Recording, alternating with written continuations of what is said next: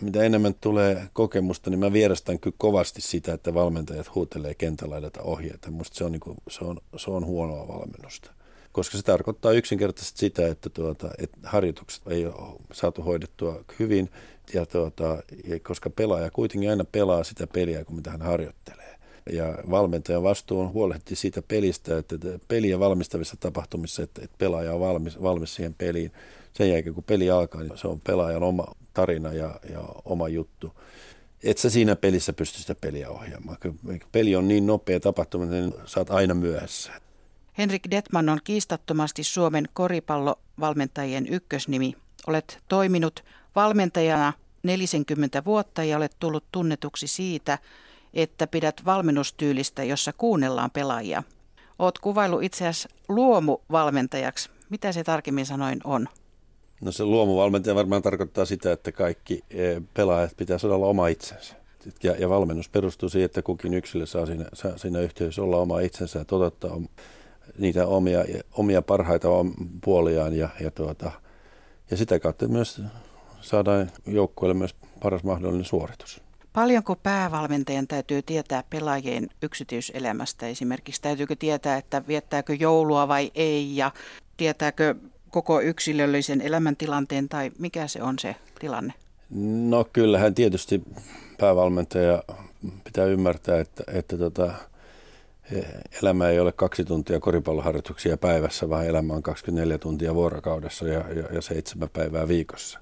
Ja, ja tota, mm, kyllä sitä ilman muuta on iso, iso etu, että jos, jos tuntee ja pystyy tutustumaan pelaajiin. Että kun mainitsit tuon joulun, niin, niin semmoinen hauska tapahtuma muistan vuodelta 2002 lopulla, jolloin oli, oli vielä Saksan maajoukkojen päävalmentajana ja oltiin sitten tämmöisessä vuoden urheilijatilaisuudessa. Me oltiin silloin voitettu joukkojen kanssa M pronssia ja, ja tota, tilaisuus päättyi ja, ja oli ilta myöhään. Siinä seison sitten meidän joukkueen takamiehen Mitarin kanssa siinä, siinä tota, juotin sinne varmaan lasillinen viiniä ja sitten mä kysyin Mitarille, että no mitä sä meinaat joulus viettää? Mitäs katsoi vähän aikaa silmiin ja sanoi, että niin, että minulla ei ole Jumalaa. Sitten mä sanoin, että jaha, tai sitten sanot, niin mulla on eri Jumala kuin sulla. Sitten mä totesin, aivan niin, joo, että hän, hän, tuota, on hän turkkilaisesta perheestä ja, ja tuota, eri, eri uskontotausta. Ja, ja tuota, no sitten tietysti mitä siinä, siinä niin vielä, että no kyllä hän samalla tavalla viettää joulun kaikki muut tässä, tässä ympäristössä. Mutta siinä on niin hyvä muistus siitä, että, että, että että, että semmoista asiaa, mitä meillä ei on itsestäänselvyyksiä, niin ne, ne ei, ole, ei edes Euroopassa enää ole itsestäänselvyyksiä jollekin toiselle. No ensimmäinen kuvasi liittyy vuoteen 1986. Olit juuri noussut apuvalmentajasta päävalmentajaksi ja Helsingin NMKY oli voittanut kaksi Suomen koriksen mestaruutta kahtena edellisenä vuotena, 84 ja 85. Tässä vuoden 1986 Namikan joukkueessa pelasi muun muassa kaveri nimeltä Markus Dead ja Lauri Markkasen isä Pekka Markkanen – Kuvassa on punainen pelipaita, jonka rinnuksissa lukee Suomi 12.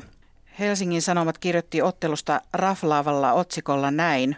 Markkanen donkkasi Stedin sairaalaan.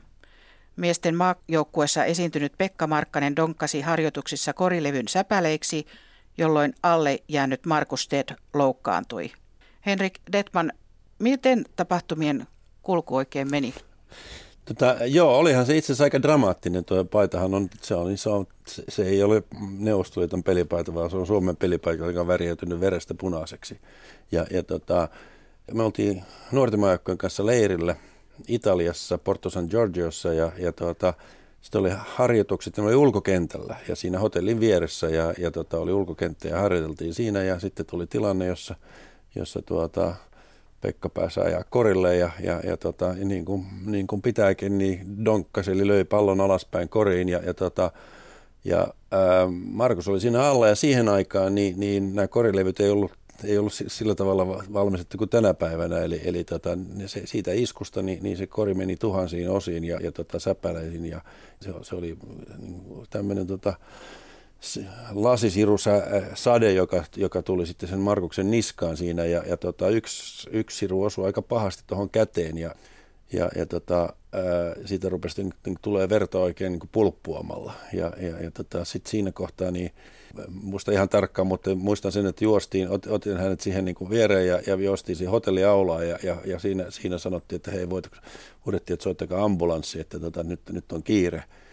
Ja, ja tota, sitten siinä seisoi joku paikallinen kaveri, joka jutteli, että ei mitään ambulanssi, hyppää tähän mun autoon. Ja, ja sit, sitten tuota, hypättiin sen autoon, Markus meni siinä etupenkille istua ja mä, mä jäin sinne, niin kuin, menin takapenkille ja roikuun sieltä ja puristin, puristin sieltä kättä, kättä niin paljon kuin pystyin ja, ja tota, jota sieltä yritin niin sitä verenvuotoa siinä sitten tyrehdyttää.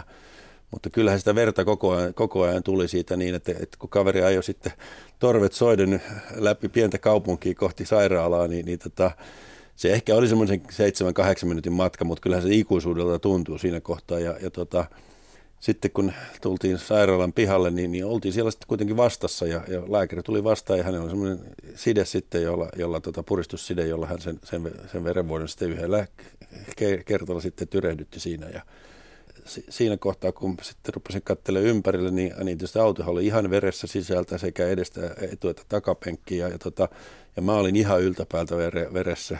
Ja, ja tota, ja siinä kohtaa niin rupesi vasta, vasta niin jonkinlainen taju tulemaan. Ja, ja kyllä, kyllä mä, siinä, siinä, siinä kroppa oli kyllä niin kovilla. Siinä on hirveä tärinä päällä. Ja, mutta onneksi ne itselliset sairaalat, niin niissä, niissä on myös ne baaripuolet kunnossa. Että siinä kohtaa mä juoksin ja, ja nyt tarvitsee tämän mies yhden, aamukonjakin, että, että, tota, että, että pääsee tätä jollakin tavalla tasapainoon. Ja, sitten, Montako tikkiä Markus Tedi no, laitettiin? Siinä taiti olla yli 30 tikkiä ja, ja, tota, ja eri puolilla kroppaa sitten. sitten ja, toi, toi, tuota, ja jännä oli sitten, kun mä tapasin Markuksen varmaan sen reilut 10 vuotta tämän tapahtuman jälkeen, niin hän oli just käynyt poistamassa viimeisen lasipalan, joka oli jäänyt siihen kehoonkin jo, jollakin tavalla. Ja kaikki palat ei saatu pois.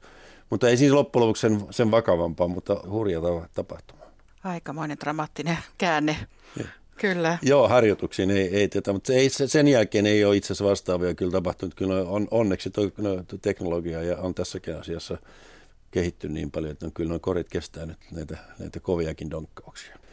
Suomalainen koripallo on saanut nauttia pitkään valmentaja Henrik Detmanin ulkomaillakin keräämistä kokemuksista – Kuinka harvinaista on näin yhtäjaksoinen valmentajapesti, joka sinulla on ollut tässä huippuurheilun hyvinkin lyhytjännitteisessä maailmassa?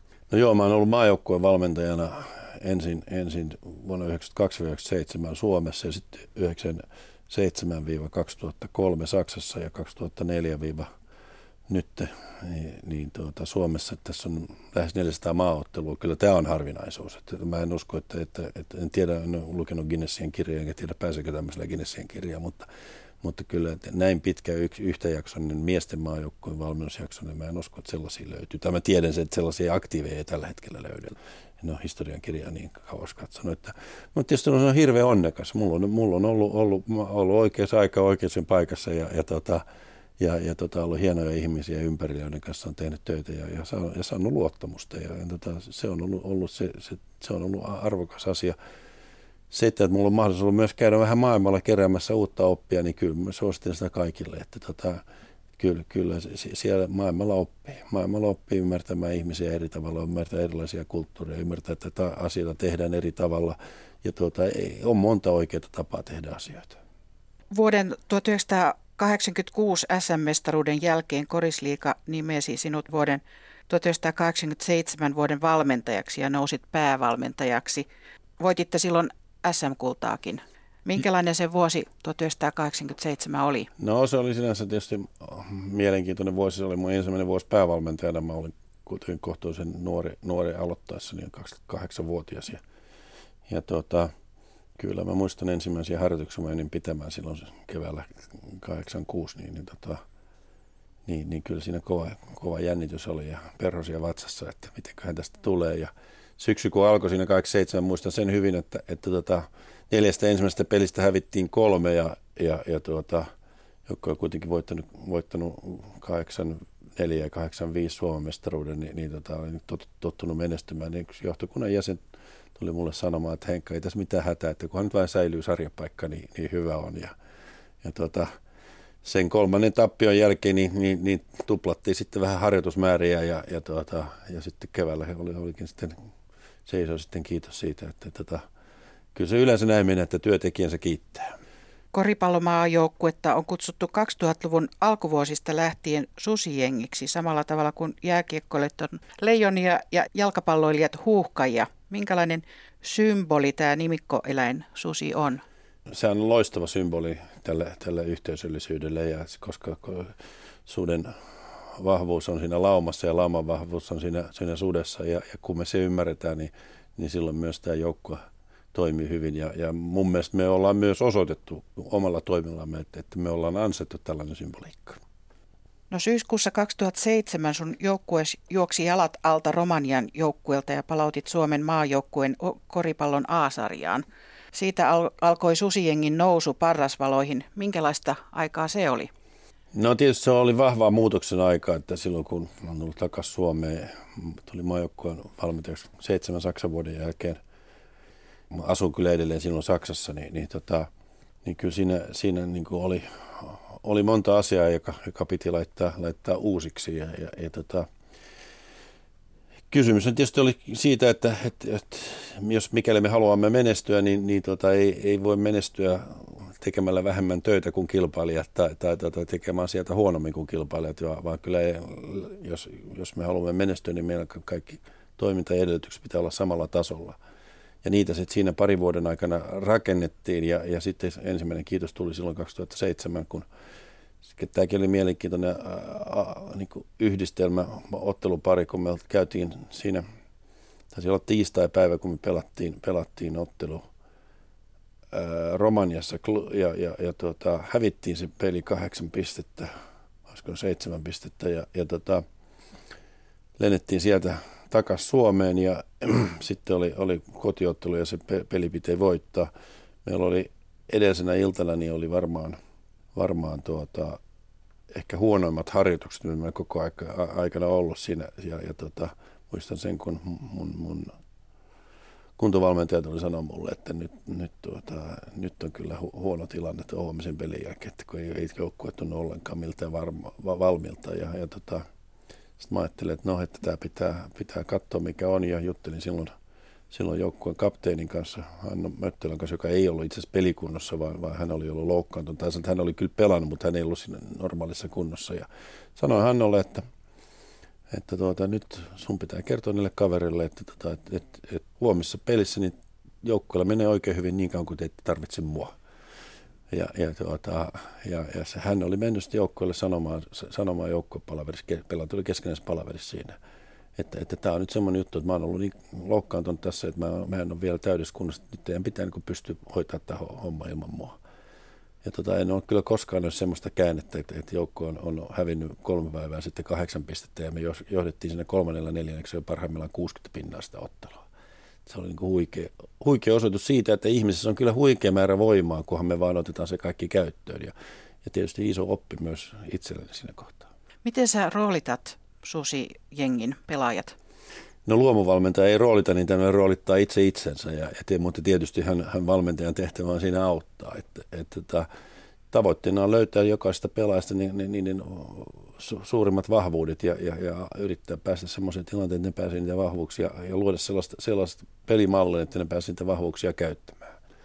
Ja mun mielestä me ollaan tässä asiassa niin kuin onnistuttu aika hyvin koko tämän prosessin aikana – tämä on kyllä kiitos siitä, että meillä on, on, on myös tässä, tässä, ei pelkästään joukkoissa, mutta myös, myös tässä valmennustiimissä on, on, on ihmisiä, jotka niin kuin ymmärtää tämän ja, ja ymmärtää tämän filosofian ja on tämän filosofian niin kuin ta, takana. Että, ei tämä pelkästään niin kuin yhden, yhden miehen, miehen tarina, vaan kyllä tässä on isompi yhteisö, joka, joka toimii yhdessä. Toisen kuvan myötä palataan 70-luvun lopulle nuoruutesi hetkiin. Tässä toisessa kuvassa olet New Yorkissa ja takanasi on pilvenpiirtäjä, jossa vanhempasi asuivat 70-luvulla. Minkälaisia muistoja sulla on tuosta pilvenpiirteestä? Joo, no ensinnäkin tuota, tuo kuvahan ei ole kyllä 70-luvulla, mutta tuota, että mä olin vähän nuoremman näköinen ja, ja, ja siinä kohtaa oli jopa vähän hiuksiakin päässä. Että, mm-hmm. Mutta kuva, kuvahan on ihan vuoden verran vanha. Kyllä, että oli hienoa aikaa, siis se, se oli niin hienoa aikaa, että ei sitä silloin edes voinut niin kuin hahmottaa, että, että mä, mulla on ollut mahdollisuus vierailla, vierailla ja elää siinä, siinä vanhempien kanssa keskellä New Yorkia tuommoisessa upeassa yhteisössä ja, ja, tuota, ja nähdä ihan erilainen kulttuuri ja tutustua, tutustua erilaiseen kulttuuriin. Ja tietysti samalla niin, niin mulla oli iso mahdollisuus seurata koripalloa, seurata NBA-koripalloa, jota, jota siinä päivänä ei, niin kuin, ei, ei täällä sitä nähnyt. Mä pystyn sitä siellä, siellä koko ajan seuraamaan. Että, tota, että jos, jos mä olin innostunut koripallosta ennen, ennen kuin vanhempani kyllä, muutti sinne, niin, niin kyllähän se vaan, vaan, oli tota, lisää vettä myllyä. Tota, se, oli, se oli upea mahdollisuus.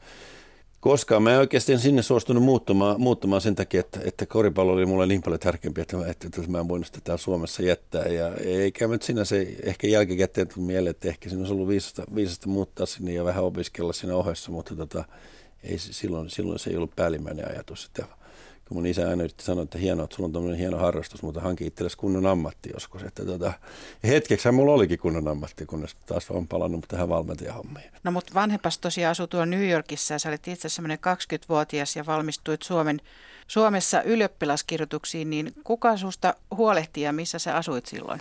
No me asuttiin velini kanssa tässä meidän, meidän tota, Suomen asunnossa silloin ja, ja tota, velini on mua kuusi vuotta vanhempi ja, ja tota, mehän voidaan nyt kiinnostella siitä, että huolehdinko minä veljestäni vai veli minusta, mutta tota, kyllä se varmaan ehkä vähän oli niin, että veli huolehti minusta. Mutta ei siinä, ei siinä oikein, se oli oikein hyvä aika. Se, se oli just niin kuin hyvä aika siinä, että sai nuorena, nuorena tota vastuuta itsestään ja, ja, ja, tuota, ja myös vapautta. Että kyllä se, sekin oli, niin oli, oli upeata, upeata aikaa. Että ja, mm, mutta kyllähän jatkuvasti, vaikka silloin ei, ei tietysti ollut näitä kommunikaatiovälineitä kuin nyt on, mutta kyllä kuitenkin puhelin toimii ja, ja vanhemmat kävi täällä, täällä tota, säännöllisen epäsäännöllisesti, niin kuin minä taas kävin Yhdysvalloissa säännöllisen epäsäännöllisesti. Minkälainen sun lapsuuden kotis oli?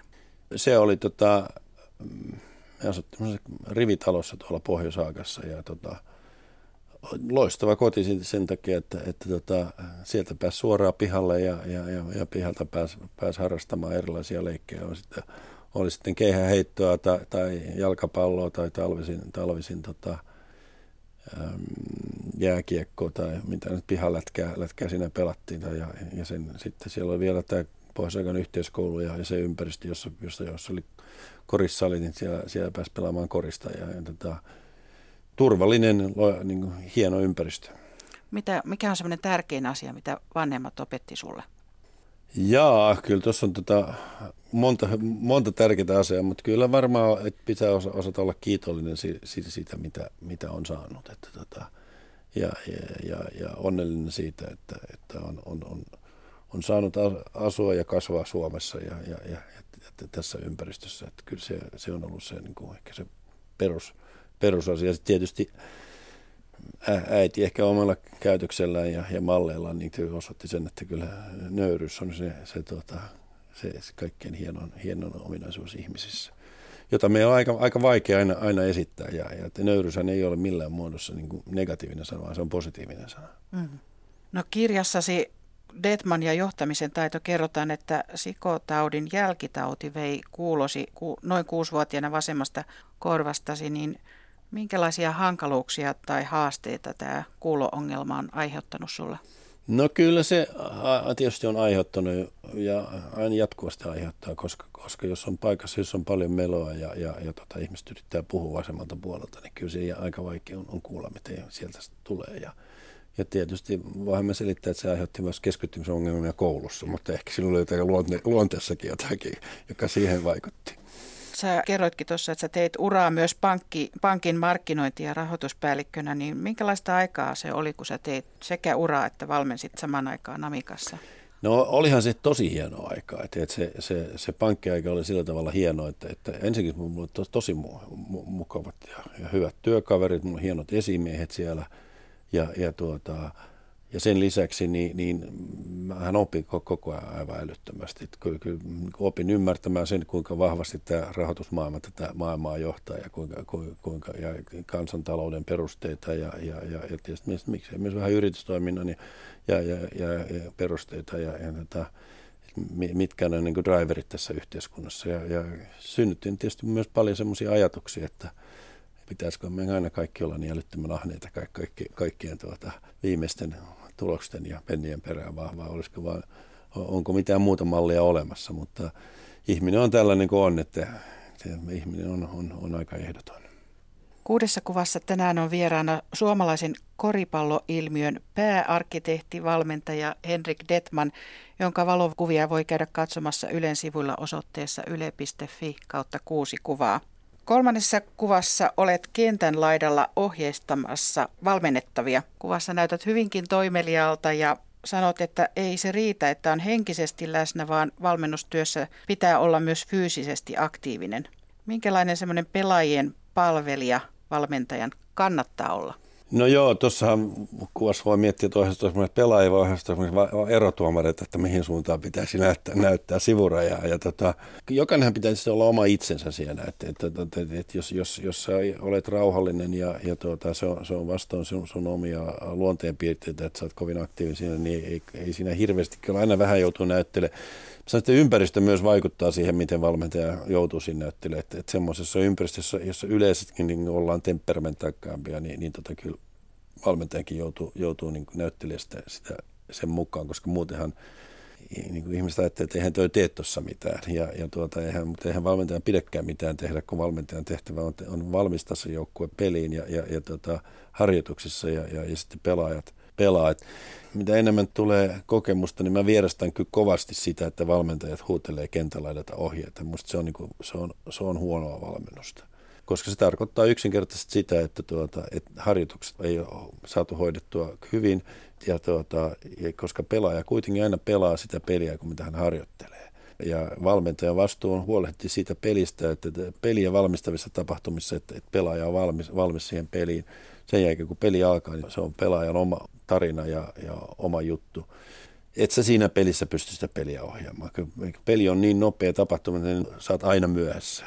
Se, se voi olla jonkinlaista egotrippiä tai sitten se voi olla jonkinlaista terapiaa, mutta, tota, mutta turhaa siellä mitään, mitään huudella siihen peliin, että pelaajat pelaa. Niin sä hylkäsit jossain vaiheessa tosiaan semmoisen perinteisen johtamistyylin ja käänsit asiat päälailleen, niin Mistä se käännös tapahtui ja miten se tapahtui? No kyllä se varmaan tapahtui siitä, että mä niin törmäsin seinään. Että, että tota, mä huomasin, että, että, että ja kyllä varmaan sisäinen raivi on kuitenkin aina ollut siihen suuntaan, että pitäisi synnyttää tulosta, pitäisi, pitäisi synnyttää tapahtumia, pitäisi, pitäisi päässä saada jotakin aikaiseksi. Ja, tuota, ja silloin kun mä pystyn vielä omasta mielestäni saamaan jotakin aikaiseksi, käskemällä ja käskyttämällä, niin, niin hyvä näin, mutta sitten kun huomasin, että, että tota, ei se uusi sukupolvi enää hyväksynyt sitä, vaan, vaan tota, ne halusivat sen oman vapauden ja, ja, tota, ja myös arvostuksen ja kunnioituksen, niin, niin tota, siinä oli parempi vaan etsiä etsi toiset paremmat, paremmaksi tuloksentekokeinot. Siitä, siitä se ehkä viime kädessä on ollut kysymys. Sitten tietysti, kun sitä on niin pohtinut jälkeenpäin, niin, niin, tota, niin onhan siinä filosofisesti niin kuin ihan merkittävä ero ja, ja, se, ja se, ehkä se merkittävä ero tulee siitä, että minkälaisella ihmiskäsityksellä sä sitten loppujen lopuksi tuot liikkeellä. Että se on kovin, kovin merkittävä asia, että kyllä se, se ratkaisee niin paljon, miten me, miten me toimimme. Tuota, tarkoittaako tämä myös tämä johtamistavan muutos niin kontrollista luopumista? Liittyykö siihen se myös? No helposti siinä voisi sanoa, että tarkoittaa, mutta hän, ne, jotka mut tuntuu, niin tietää, että en mä mistään kontrollista pysty luopumaan.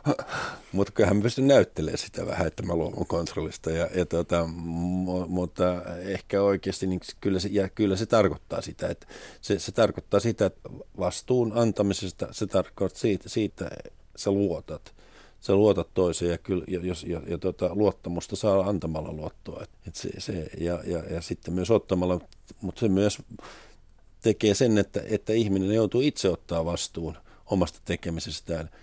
Kyllä viime kädessä, niin, niin jos ihminen ottaa itse vastuun omasta tekemisestään, niin, niin hän löytää myös itse, itse ne omat potentiaalinsa ja omat mahdollisuudet. Kyllähän valmentajan tehtävä on vähän niin kuin voisi sanoa vähän leikkiseltä, että vähän narrata näitä, pelaajia löytämään sellaista potentiaalia, jota ne ehkä itsessään näe, mutta, tuota, mutta, mutta tuota, me, me ohjataan neitä siihen suuntaan, mutta ei me voi yhtään korjaa tehdä yhdenkään pelaajan puolesta, ja, ja tuota, jolloin, jolloin kyllä ne joutuu niin kuin itse, itse ne korit siellä kentällä tekemään. Miten tiukka semmoinen käsikirjoitus valmentajalla on pelin kulusta, semmoinen ennakkomielikuva?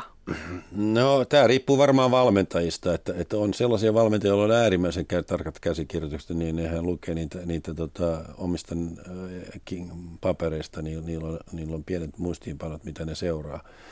Mä en ole siihen oikeastaan koskaan hirveästi uskonut. Mun, mun mielestä peli on sellaista, että siihen pitää pystyä tuota, tuota ihmiset, paremmin sä valmistaudut siihen erilaisiin tapahtumiin, mutta ja, ja peliin tulee joukko ennalta arvaamattomia ja joukko arvattuja tapahtumia ja niihin arvattuihin sä pystyt reagoimaan ennalta, mutta tota, niihin arvaamattomiin sun, sun pitää pystyä reagoimaan siinä paikalla. Ja, ja juuri tässä kohtaa tämä tärkeys tulee siinä, että kun se valmentaja ei sitä peliä pelaa, niin se pelaaja joutuu sen vastuun siinä, siinä pelissä ottamaan. Ja, ja, ja harjoitukset on sitä varten, että sä yrität valmistaa pelaajaa mahdollisimman hyvin tähän. Kuinka tärkeää on se, että sä saat valita itse omat apuvalmentajat? No se on ihan selvä asia, että jokainen valmentaja pitää saada valita se oma, oma staavinsa.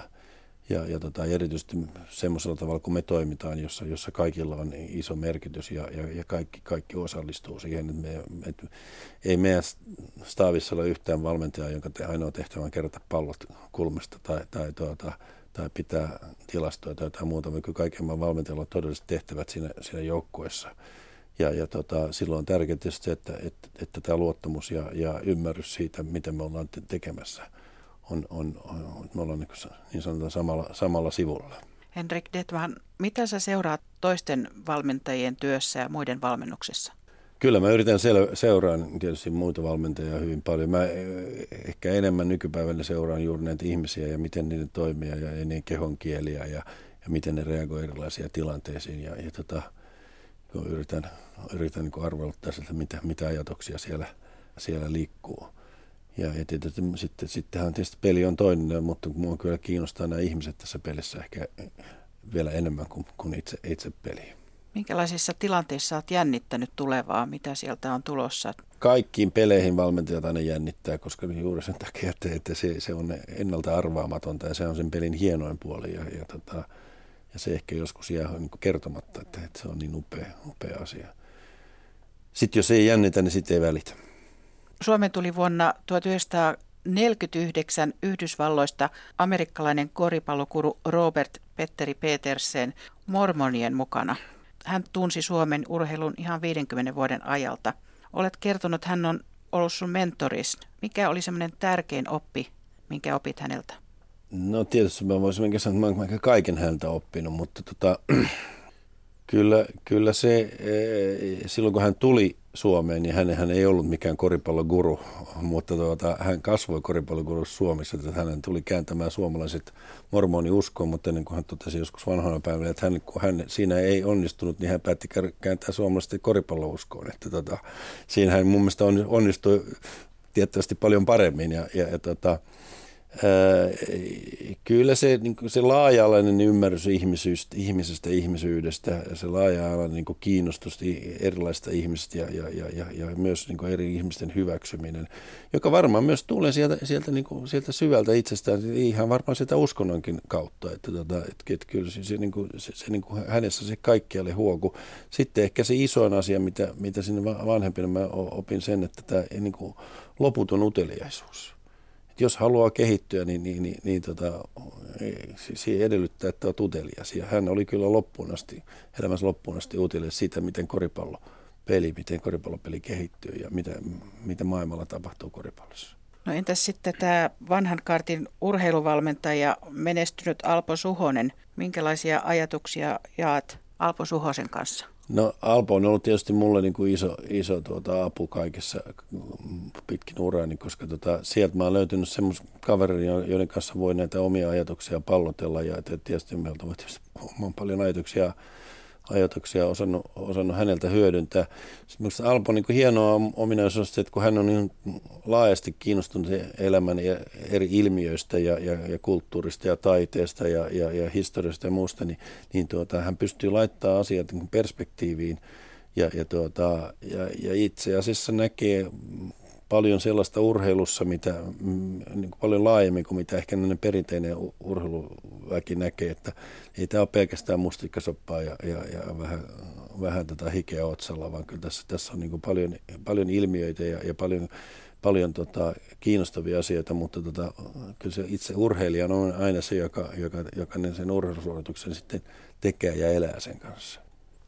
Tässä neljännessä kuvassa on Lauri Markkanen donkkaamassa ja kuva liittyy oikeastaan siihen, miten urheilu myy eikö niin? Joo, no tämä kuva tietysti kaikki, kaikki kun näkee tämän kuvan, niin ajattelee tietysti että Lauria, niin kuin hän onkin tuossa kuvassa pääosassa. Ja tuo, tuota, edeltävä tilanne oli se, että, että tuota, saatiin, pelattiin Puolaa vastaan ja oltiin jo kahdeksan pinnaa viimeisen minuutin alkaessa häviöllä ja, ja sitten ruvettiin kirjistä kirje, ää, eroa kiinni ja, ja tuota, ja tuossa Lauri on riistänyt pallon ja kuljettanut läpi kentän ja donkkaa pallon sinne ja noin kahdeksan sekuntia kelloa, että, että me, mutta me tasoitetaan peliä, että tuon korin avulla mennään jatkoajalle.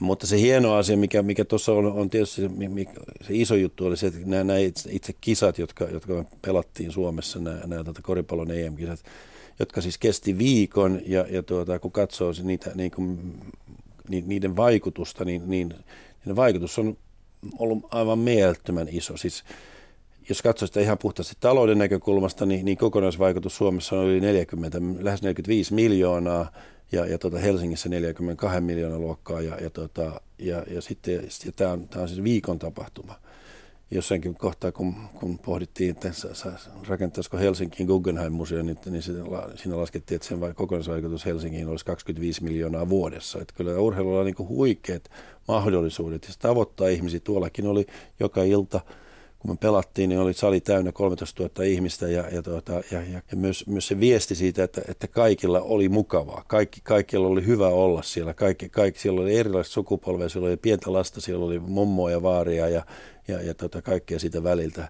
Ja, ja, tota, ja sitten ehkä vielä yksi tärkeä asia, että joukossa oli myös iso määrä vapaaehtoisia. Että siellä oli 420 vapaaehtoistyöntekijää. Et, et, et itse, e, ensimmäisen pinnallinen käsitys yleensä urheilusta on, että se, että se urheilu on vain se kaveri, joka sen donkkaa sen pallon koriin, mutta että urheiluun liittyy niin paljon muita. Siinä liittyy nämä 13 000 katsojaa, se liittyy nämä vapaaehtoistyöntekijät, jotka ihan varmasti jokainen siitä sai, sai tuota, tästäkin kisasta elämä, elinikäisen muiston. Varmaan hienompia viikkoja, joita, joita ne on koskaan voineet elää. Ja, ja toisaalta myös niin nämä kisat ei olisi millään muotoa voinut onnistua ilman näitä vapaaehtoistyötä niin panosta. Että, että, että siinä, siinä tuota, se on täydellinen win-win situation. Vielä tuosta noista suurpelaajista, huippuammattilaisista, niin miten sä saat muuttu joukkueen jäsenet suhtautumaan tähteen tasaveroisesti?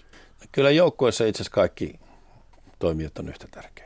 Että, että totta, ihmisessä ne, jotka tekee eniten pisteitä, ne on sen tuloksen kannalta niin kuin, niin ne, on, ne on näkyvimmät. Ja voin tietysti sanoa, että tärkeimmät, mutta tota, ei joukkue toimi, jolle, jolle ei huolto toimi. Että jos sä tuut sinne peliin ja, ja sulla on hikiset pelikamat odottamassa ja, ja kukaan ei teipannut sun nilkkoa, niin et, ei, ei siitä pelistä tule mitään. Et kyllä, kyllä nämä kaikki tota edelleen, pienet asiat pitää olla kunnossa, jotta, jotta tota,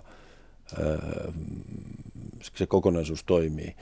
Ja, ja kyllä myös joukkueessa niin pelaajat arvostaa toisia. Ne arvostaa kyllä, nämä parhaat pelaajat ymmärtää myös sen, että, tota, että ehkä mä voisin vaikka kaikki heitot ja kaikki korit tässä pelissä tehdä, mutta yksin, yksi pelaaja ei viittaa voi, viittaa voi puolustaa. Miten näitä megatähtiä kohdellaan, että ne yltävät parhaimpaansa? No kyllähän kaikkia megatähtiä kohdellaan hyvin, koska ne on arvokkaita ja, ja, tota, ja mm, mun mielestä kaikkia joukkueen jäseniä pitää kohdella hyvin. Kaikki pitää olla, olla niitä, ne on yhtä arvokkaita niitä pitää kohdella samalla tavalla. Eikä, eikä mä koe, että, me, että ne megatähdit, joiden kanssa mä oon saanut tehdä töitä, niin, niin, tota, ne, on, niin ne on ymmärtää tämän kyllä, koska ne ymmärtää myös sen, että ei ne ole megatähtiä, jolle ne ole joukkoja siinä ympärillä. Minkälainen jäsen, joukkueen jäsen Markkanen oli ihan aluksi? Miten mm. hän on muuttunut pelaajana? No Siis pelaajathan tulee, nehän on aina samanlaisia, että ei, ei, ei ihminen siinä hirveästi muutu siinä matkalla. Että tota, että kyllä se syvimmällä se on, se, se on aina se sama nuori poika, joka sinne on tullut, tullut tulee erilaista kokemusta ja, ja, ja, ja vähän ei, ei, erilaista oppia matkalla, mutta tota, kyllä ei se persona sitä miksikään muuta. Et Laurihan on tällainen muita huomioittava persona, joka tota, ei, ei korosta itseään kovasti ja, ja tota, pelaa joukkueelle ja tekee sen, mitä pyydetään ja on ahkera ja, ja tunnollinen. Ja, ja niin kuin suurin osa näistä suomalaisista pelaajista, tai kaikki itse asiassa ovat tätä, ne, ne, ne, on, ne, on, ne on, kaikki tulee niin kuin hyvistä ympäristöistä, niillä on hyvät kotikasvatukset. Se, mikä ehkä niin kuin kannattaa aina muistaa se, että, että tota, ne pelaajien niin kodithan on se, se ratkaiseva ympäristö kuitenkin, että minkälaiset lähdet ne sieltä saa. Ja, ja tota, mulla on ollut onni saada valmentaa vain sellaisia pelaajia, joilla on ollut upeat, upeat lähdöt. Ja kyllähän se näkyy siinä joukkueessa. Se näkyy niin jokaisen pelaajan, minkälainen ne käyttäytyy, miten ne huomioi muita, miten ne huomioi yleisöä, miten, miten, miten, miten ne itse käyttäytyy. Ja tota, tämähän on, tästä on myös omalla tavalla niin tullut meidän Susiengin brändi, ja se brändi on juuri sitä, että se on, se on ne pelaajat. Se on ne yksilöt ja, ja miten he siellä toimii. ei se, ei se, se brändi katoaa heti siinä vaiheessa, kun, kun, kun tämä, tämä tuota, katoaa näistä pelaajista. Et, et, tota, se brändi elää näistä, näistä pelaajista ja, ja, ja niiden, niiden tota arvomaailmasta ja niiden tavasta toimia totta ihmisessä me yritetään sitten keskenään, ja, ja, ja kun, kun hyviä ihmisiä tulee keskenään ja, ja toimii keskenään, niin tota, siinähän tietysti niin kuin on helppo myös lisää sitä, sitä tota, yhteistä hyvää ja, ja, ja ehkä myös ymmärtää sitten, että me ei olla tässä omaa hyvää lisäämässä, vaan me ollaan ennen kaikkea muiden hyvää lisäämässä. Ja, ja, tota, ja koska se, se sataa kyllä sitten viimeksi myös meidän oma, oma laarin, että, että kun me autetaan muita, niin muuta auttaa meitä. Kuvaile vielä, minkälaista bisnestä koripallo on? No se urheilu, johon minä joskus olen nuorena kävellyt sisään, niin sitähän ei enää ole. Et, et, et, et, nykyinen urheilu on, tämä on viihdeteollisuutta. Ja, ja, tuota, ää, ja, ja, ja sitten tietysti, niin, niin jos, niin jos mennään tehdä menestyksestä, pitää tehdä markkinoiden ja, ja, ja ehdoilla. Ja, ja tota, tarkoittaa sitä, että, että tota, me, meidän pitää katsoa, mitkä on ne asiat, jotka, jotka kiinnostaa ihmisiä ja, ja, ja, ja luoda, luoda siihen tarjontaa. Koripallon tietysti maailmanlaajuisesti huikean, huikean iso, iso tota, laji. NBS tämä on yli neljä miljardin bisnes ja, ja, ja, tota, ja, ja NFL ja kenehkä maailman toisin, toisin arvokkain liiga. Ja, ja tota, kun katsoo niitä, niitä lukuja, mitä urheilu nyt on tuppa olemaan, tulemaan, niin, niin nehän pyörii paljon näiden isojen palkkojen ympärillä, jotka, jotka on sitten ihan järjettömiä. Ei, ei, ei kukaan tarvitse tuommoisia palkkoja. Tällaiseksi tämä maailma on mennyt. Ja, ja tota, ehkä, ehkä, ehkä, sitten voidaan ajatella mieluummin niin, että nämä, jotka nykyään nostaa näitä isoja palkkoja, niin kyllä ne osaa myös käyttää sitä niin kuin, sitten hyvän tekeväisyyteen ja osallistuu sitten erilaisiin tapahtumiin ja, ja tota, hyvinkin aktiivisesti ja kiitettävästi. Mutta urheilu on vähän sellainen, että urheilu ei ehkä ymmärrä, me ei oikein aina ymmärretä ne kaikkia meidän mahdollisuuksia. Me, me, nähdään, me nähdään sen niin kovasti niin kuin sisältä, sisältä päin ja, ja tota, me, me, me nyhherrellään joidenkin pikkuasioiden kanssa, kun pitäisi ymmärtää siitä, että tämä, mehän ollaan tekemässä tätä yleisöä varten ja, ja, ja luomasta heille, heille mieli, mielihyvää ja, ja, tota, ja yhteisiä tarinoita. Minkälainen maa Suomi on koripallomaana? No Suomihan on hyvä urheilumaa ja kyllä koripallomaana Suomi on hyvä, hyvä koripallomaa. Me, meillä on tota, upea ja hyvin kasvava kannattajajoukko ja, ja tota, äh, ihmiset tulee paikan päälle, ihmiset viihtyy näissä tapahtumissa, ihmiset osaa myös käyttäytyä siellä. Siellä ei, ei, ei, ole, ei, ei ole väkivaltaa eikä, eikä, eikä erveltyä eikä muuta, vaan, vaan tota, fiksua jengiä ja siellä myös, myös niin kuin selvästi on, on, näkyy sen, että ihmiset ovat kiitollisia siitä, että, että tota, tämmöistä tehdään. Ja, ja tuota, jolloin tämä vuorovaikutus on, niin kuin, se on, se on välttämätön, mutta se on myös erittäin hyvä. Ja jos, jos katsoo niitä kisoja taaksepäin, niin, niin kun siellä tehtiin, kun tutkittiin sitten, sitten tuota, katsojien kokemuksia, niin kun 99,2 prosenttia sanoi, että ne tulee mielellään takaisin, niin se on jo aika kova tyytyväisyysluku.